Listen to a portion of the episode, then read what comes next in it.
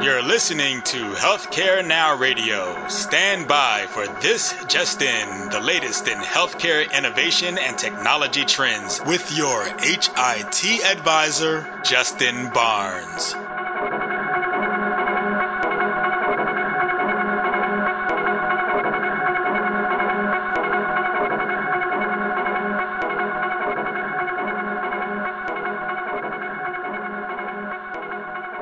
Thank you for tuning in and welcome to This Just In. I'm your host, Justin Barnes. In these half hour segments, I'll bring you the latest advancements in healthcare, strategy, innovation, and public policy.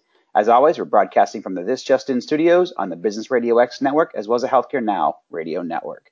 And before we dive into my special guest today, I want to take a moment to let everyone know that we'll be broadcasting the This Just In radio show again live from the HIMSS annual conference next March in Las Vegas. Many more details to come, but I hope everyone is planning on attending. Hotels are getting busy, flights are getting booked. So please, uh, if you attend HIMSS, the annual conference, take time to book your travel. Um, and we'll have another great slate of CEO, CIO, leading care providers, industry thought leaders, and certainly policymakers joining the show. But for this episode, my 109th episode, we have a special guest and good friend, Dr. Sylvan Waller. Welcome back to the show, my friend. Thank you very much, Justin. I appreciate the opportunity to be here today. Yeah, you were one of my guests back in 2015. I actually thought it was 2014 when we first launched the show, but um, it was September 15, and uh, obviously a great guest. A lot of insight around telehealth at the time and, and the evolutions of where virtual care was going. And you had a very cool uh, company, um, Ali'i Healthcare.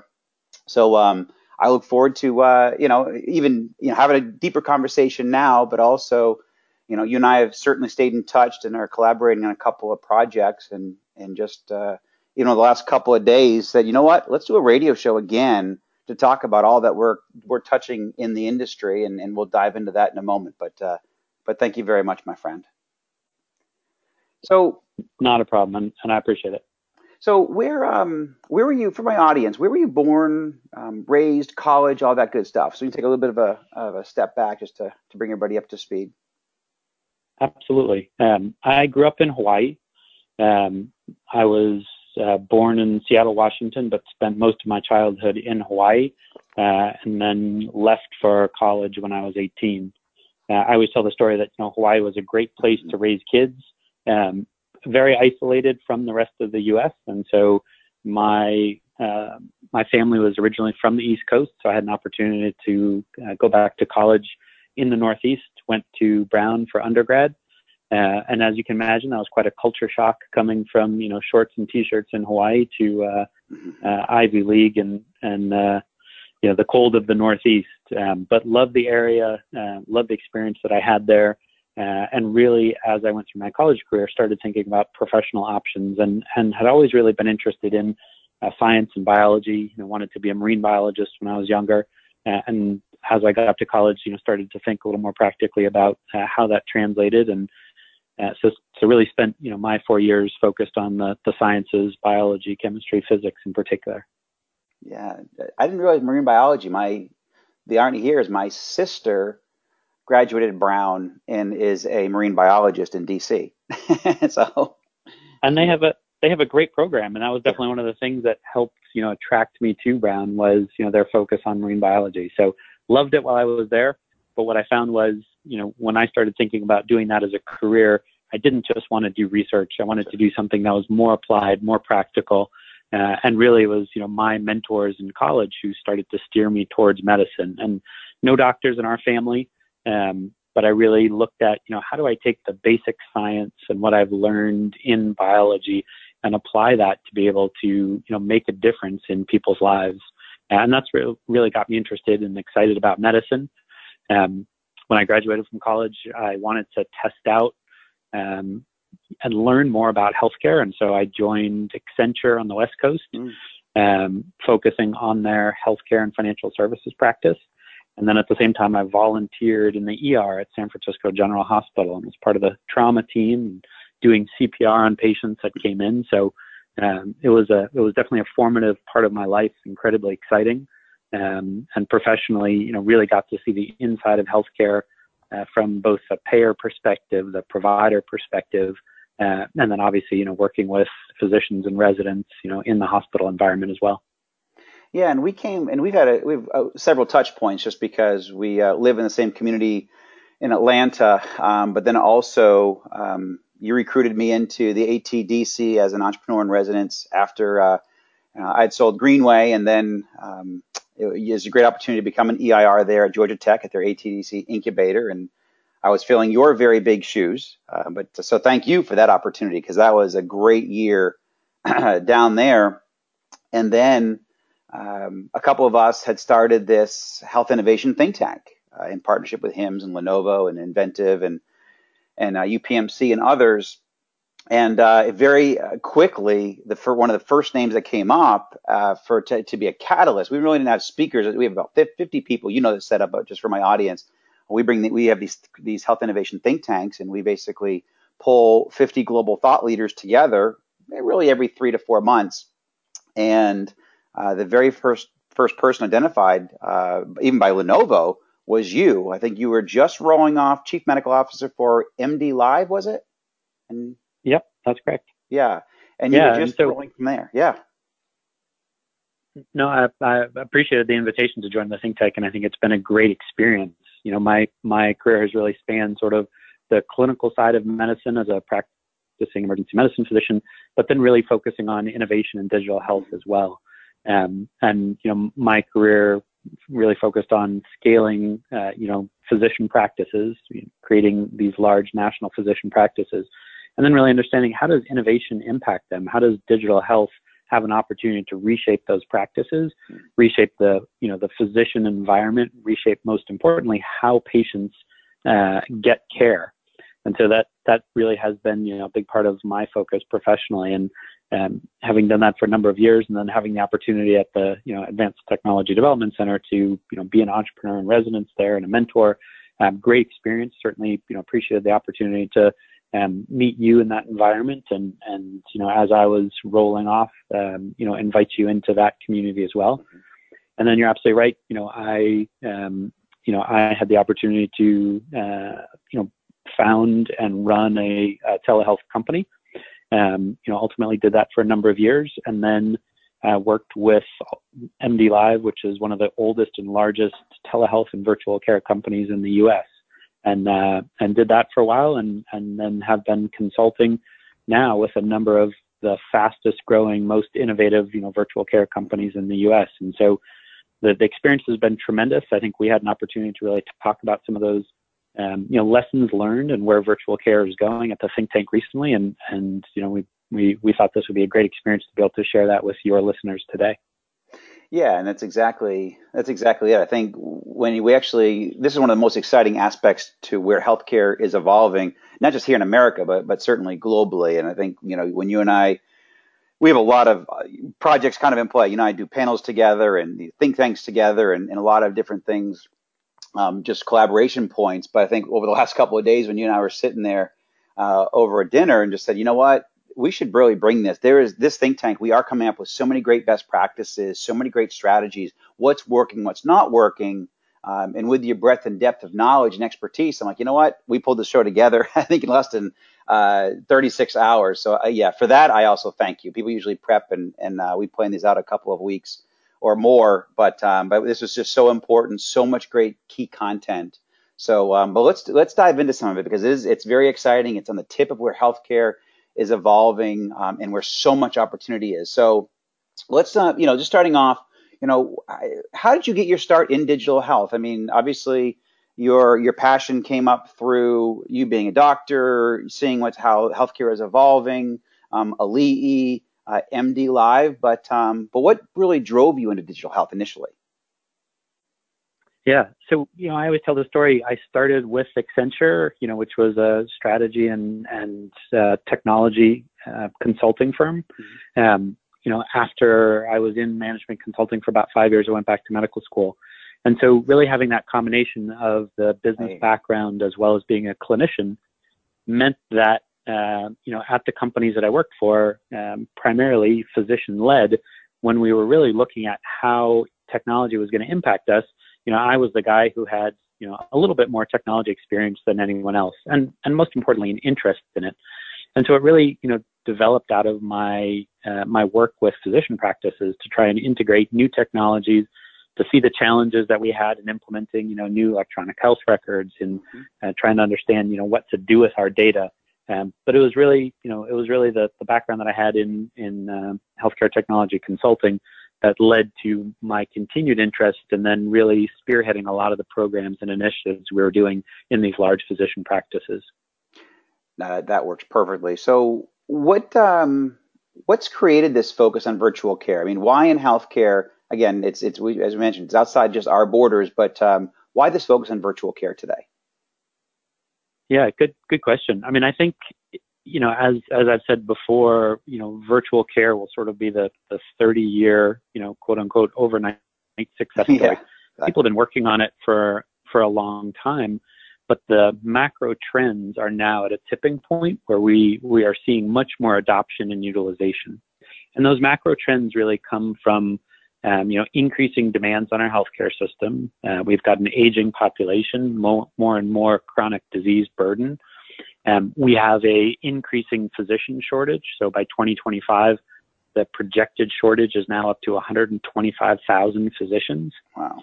We have the democratization of technology. So, you know, according to Pew Research, uh, 80% of consumers now have a smartphone that allows them to access an app or go to a website or do not only phone but video conferencing as well. And so you know, as our services have become more and more mobile, right? We bank uh, on our mobile device. Um, we book, you know, travel on our mobile device, dinner reservations on a mobile device. Uh, you know, certainly people are dating, you know, based on their mobile devices. All of these things have created that consumer demand and that democratization of technology where people are looking for these same services and the same way to access healthcare. And so that's been a big focus of uh, you know the digital health and innovation spaces is how do they capitalize on those trends, provide patients and consumers, people who need these services at the end of the day, um, you know, with with an experience uh, that is you know matching their expectations. And as you know, you know, healthcare has always been uh, you know challenged in terms of really being consumer focused. And so uh, when the average wait according to Merritt Hawkins these days is 29 days to see a family practitioner in the U.S. You know, people are looking for alternative access points. They're looking for, um, you know, better ways to be able to tap into their uh, healthcare experience overall. Yeah, no, I, I agree, and, and, that's spot on. I mean, even uh, the health plan that I just recently, um, uh, I guess, uh, purchased um, offers free telehealth and just free visits, uh, unlimited and it's just it's made a big difference just in accessing information, getting expertise, prescription refills, and, and so forth. So yeah, I mean I, have seen it just on a simple scale like that, but um, and I look forward to using it a lot more moving forward. Um, so tell me about the evolutions because obviously I think we're still in like 1.0, but I think we're or, or probably moving into maybe 2.0 in and how virtual care is evolving. Uh, certainly here in America. So what are your thoughts there?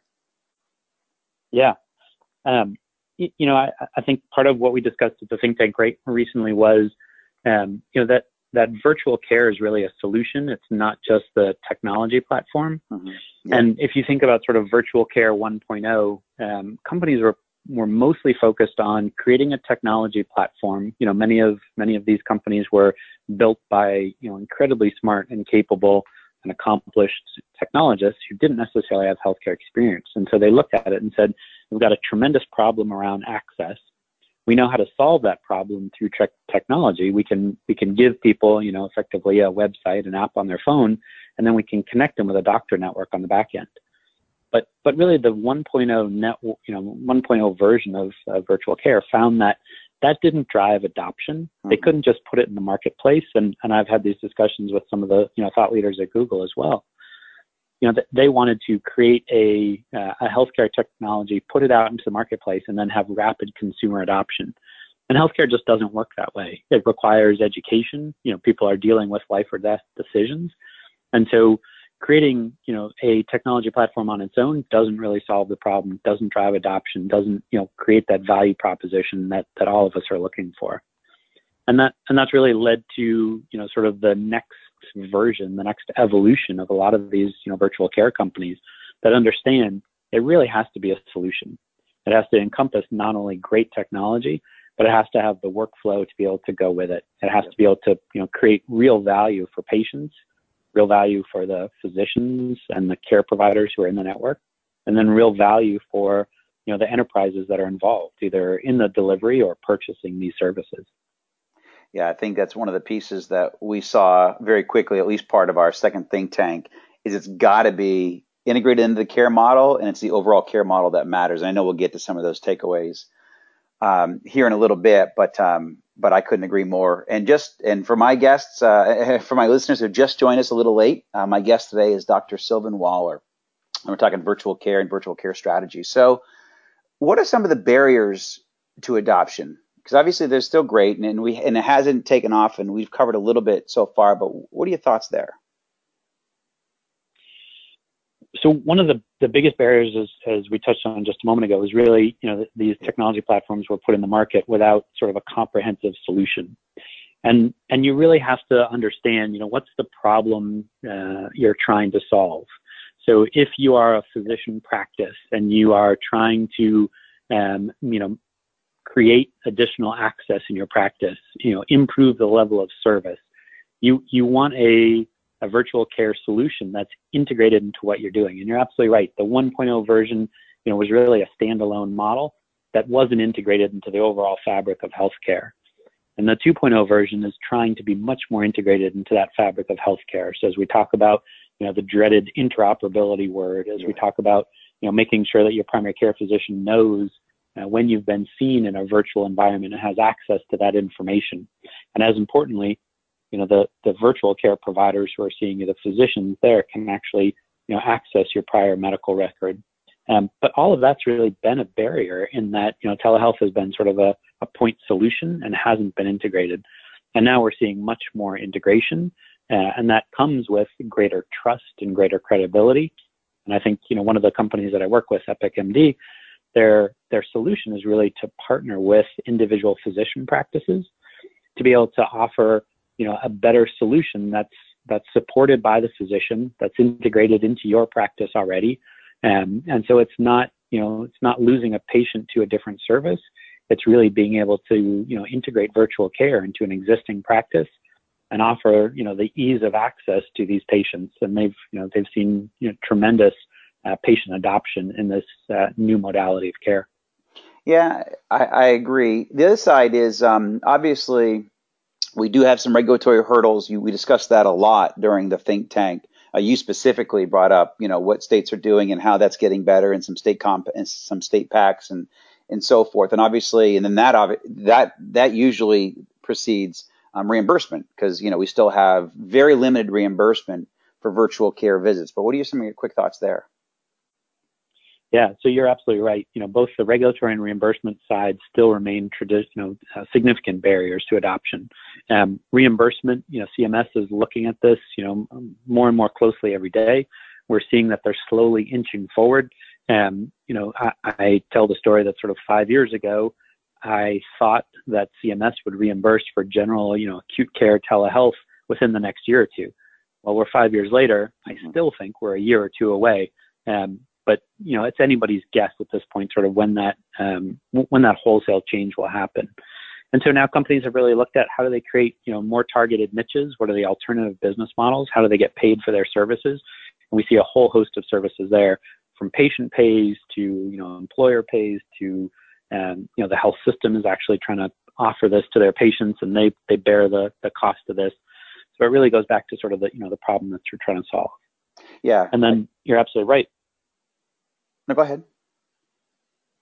On the regulatory side, the you know individual state mandates around medical licensure, around the ability to provide virtual care, um, you know, still provide a lot of fragmentation in our health system uh, and a lot of barriers. And, and we're seeing that slowly broken down with the interstate compact that's coming or, or uh, you know, has recently been expanded. We're also seeing that, you know, obviously with the um, the lawsuits against the Texas State Medical Board around you know telehealth and virtual care, um, you know siding with uh, consumers at the end of the day, so that they can access the care without being you know subject to a lot of you know um, monopolistic uh, practices. Yep. So, yeah, and I completely agree. The other side of this, and I think at, uh, the reason why reimburse it is very important, obviously, to have reimbursement structure around this. But the other side is if we adopt more value-based care models, then you may not need to be specifically reimbursed for a visit because you can see the actual cost savings and you know readmission preventions and all those kind of components. I mean, there's so many attributes to, to a virtual care and a telehealth strategy to keep a healthier, you know, keep the patients healthier, give them the care that they need when they need it. You know, don't let uh, illnesses and, and chronic conditions drag on without treatments. You know, just regular check-ins. All those may not be reimbursed per se by through a traditional reimbursement fee schedule. However, if you're actually in a value-based care model and you're paid for the, you know, based on the outcome, it could very well be worth it, and the, there's intrinsic value. What would you say to that? Absolutely, and that's where we're seeing more and more traction. And again, you know, one of the clients that I work with, um, Call9, which provides you know acute care services within a skilled nursing facility. You know, their model is really built around value-based care. So they they like every other healthcare provider today have one foot in the fee-for-service world and one foot in value-based care because they have to. But the true value of a service like that to be able to provide care, you know, at the patient's bedside almost immediately and a higher level of care to an underserved community really is around value-based care. They they help you know prevent those patients from having to unnecessarily go to the hospital, and where they can treat them for you know a number of different clinical conditions in place. Um, and the value of those types of services is tremendous. And we're seeing, you know, as I talk about sort of the 3.0 version of virtual care and telehealth, we're really seeing those models emerge as being um, you know the successful models that that understand the challenges around the regulatory and reimbursement model, but are really forward thinking and are focused on value-based care, understanding you know the overall cost savings, improvement in quality and access that they provide. And I think those companies that really focus on that are going to be the winners as we go forward. Yep, I, I agree completely. So in our um, closing few minutes, I do want to cover the uh, some of the great uh, takeaways that we had, and we haven't published all of this publicly, but I do. I'm gonna, I'm gonna break some of our rules in the think tank and and and I'll let some of these uh, out um, because we will certainly over the next couple of weeks. But um, and, and we've covered some of this, so I want to go through this and I'll get some of your reactions. Um, and, and, again, we've already again we've already covered some of this. So ask what you want out of your your care model um, and your virtual in your virtual care model. So specifically, you know, do you want to attract customers, expand your reach, reduce your cost, enhance access? And you said this at the top of the show. What do you want out of it? What's your strategy? So um, you know, I think this that one's pretty much spot on. The second one here is it's the care model that matters. And again, we've, we've touched on that one already. Um, virtual care will suffuse every element of care. And I completely agree with that. And I think that was even one of the points that you had brought up is, you know, this is going to affect every component of your care model, whether you, your care delivery model, whether you realize it or not today, you've got to make sure, you know, that you're planning out, planning for it, um, you into your care design, proper change management, so, what are some of your thoughts there? Yeah, I mean, uh, you're absolutely right. People, you know, will start and have started even changing the language that they use around this. So, mm-hmm. you know, instead of referring to, to virtual care as just a standalone service, you know, we, we don't refer to, you know, the medicine that you get in the ER versus, you know, your primary care doctor's office versus the specialist office or, you know, in a inpatient environment. The medical care is the medical care, right? We, we don't say that this is, well, this is, you know, uh, medical care that's only provided in the ED or only provided, you know, uh, on an inpatient basis. And I think virtual care will uh, will follow those same trends. We don't distinguish now, you know, if we have pneumonia, we don't talk about whether it was diagnosed in an urgent care or the ER or my primary care doctor's office. It's pneumonia. And I think virtual care will lend itself to those same things. We'll be able to do a lot of diagnostics, home health monitoring, uh, management of chronic disease, and it'll just be part of the overall continuum that is uh, healthcare. And I think it will help with cost, quality, and access. Um, but at the end of the day, you know, you you get to pick one or two of those at best, uh, and you have to understand that you know for your strategy to work, you've got to be laser focused on you know what's the most important thing to you, what's the biggest problem you're trying to solve. Yeah, no, I, I couldn't agree more. And, and you brought it up here a little bit, but um, and just in closing here, we have about a minute left. But you know, the virtual uh, patient assi- advocates, I think we've uh, we've seen that, or, or even patient assistants, um, and then the use the use of voice, where Alexa, Siri, you you know, the, the, the leaders today are Amazon, Google, and Apple. Voice first, not voice only. I think that was a good best practice that came out. Uh, yep. But there's lots of opportunity there. Um, voice can lower the friction in the care process for everybody, not just the patient, but for everybody. Um, you know, virtual therapy assistants, and then uh, you know, there's even you know, Alexa can be um, uh, HIPAA compliant. Uh, you know, one of the partners there and one of the, the people inside the think tank had a HIPAA compliant Alexa set up by because they can de-identify the user. So that's very, very cool to use voice as part of virtual care strategy. And I, I totally agree. Reducing that friction is key to what we're trying to do and, and will drive even more virtual care adoption. Yep.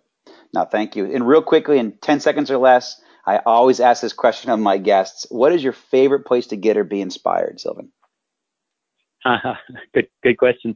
Well, I grew up in Hawaii, so I always go back to the ocean. And any chance I get, uh, I love going to the ocean.